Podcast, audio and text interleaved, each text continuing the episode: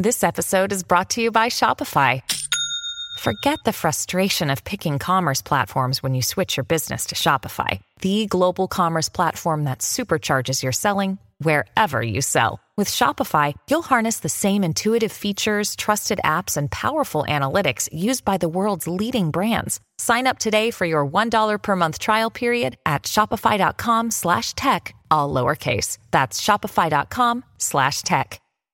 Nella nostra frenetica società digitalizzata, Blockbuster rappresenta in una certa parte di quella generazione cresciuta a cavallo tra gli anni 90 e 2000 piacevolissimi ricordi, nonché una ferita ancora aperta che continua a fare male. Quel termine, oggigiorno relegato solamente a quando ci si riferisce ad un film che ha riscosso un grande successo di pubblico, era sinonimo di divertimento e di serate spensierate.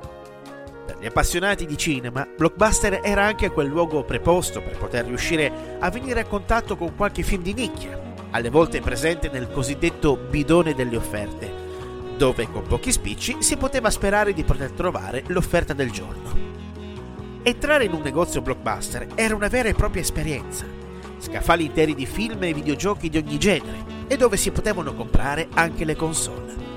Per non parlare di tutte quelle aberrazioni alimentari che facevano storcere il naso ai genitori, ma che, in fondo, erano l'essenza stessa dell'esperienza di blockbuster. Alle casse erano presenti cose che erano difficili da reperire nei comuni supermercati. Popcorn salati, al burro, al formaggio o al cioccolato, marshmallow, gelati di marchi americani e i biscotti Oreo, ancora prima che fossero lanciati sul mercato nostrano.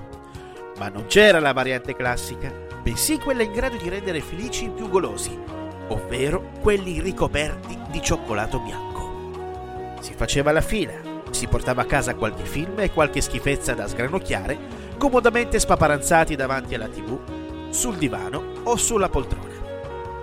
Blockbuster ha anche gettato le basi per il concetto di videonoleggio, che oggi è ormai uno sbiadito ricordo tra chi incomincia a preoccuparsi nel veder spuntare i primi capelli bianchi. La tecnologia ha fatto passi da gigante, gli schermi dei televisori si sono assottigliati e le nostre panze debordano sempre di più. La qualità dell'immagine è arrivata ad un realismo sempre più dettagliato e il concetto di video streaming è entrato ormai nell'immaginario collettivo. Ci basta premere un tasto sul telecomando o scaricare l'app apposta per entrare a contatto con tantissimi film, serie tv e cartoni animati. Tutto molto comodo, non c'è più bisogno della copia fisica della videocassetta o del DVD. Ma tutto questo progresso ha portato alla setticità di diversi aspetti. La fine della cultura del videonoleggio ha portato con sé effetti devastanti, facendo sì che lo spettatore medio si chiudesse in casa prendesse in mano la sua tastiera, diventando il nuovo paladino di ciò che si deve o non si deve vedere. Hollywood va in crisi per mille motivi ed inizia a sentire le puttanate colossali di chi vuole vedere il determinato attore in quel ruolo o il determinato personaggio oggetto della tal trasposizione cinematografica. Un delirio totale. Blockbuster era un buon servizio, fondato a Dallas nel 1985 ed approdato in Italia nel 1994 con sommo stupore. Un pezzo di quell'America vista nei film e nelle serie tv arrivava qui da noi, americanizzando un po' il concetto di intrattenimento casalingo. Tutto è andato bene finché nel 2013 non arriva l'annuncio del fallimento definitivo, senza che ci possa essere una soluzione per la sua salvezza. I fattori sono molteplici, tra i quali anche la sempre più importante centralità di Internet con i suoi pro e i suoi contro, tra i quali spicca la piaga sempre attuale della pirateria digitale.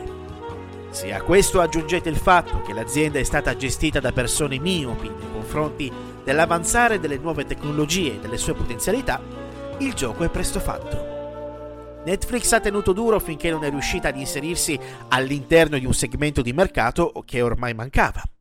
C'erano i presupposti, ma non quel tipo di servizio in grado di ergersi a baluardo per quel mondo 2.0 che tanto scalpitava per venire fuori.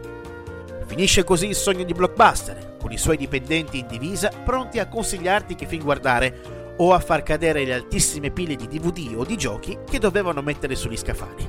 Le schifezze alle casse che avevano iniziato a comparire nei supermercati senza più stupirci per le piccole cose, è la magia di trovare un luogo sinonimo di intrattenimento a tutto tondo. Il progresso non si ferma, certo.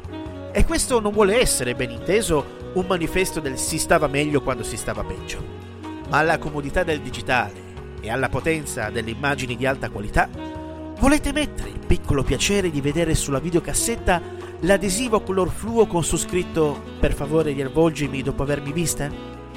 E la strada che conduce alla visione dei cantieri stradali in compagnia delle caramelle balsamiche e dei fazzoletti morbidi si fa sempre più vicina.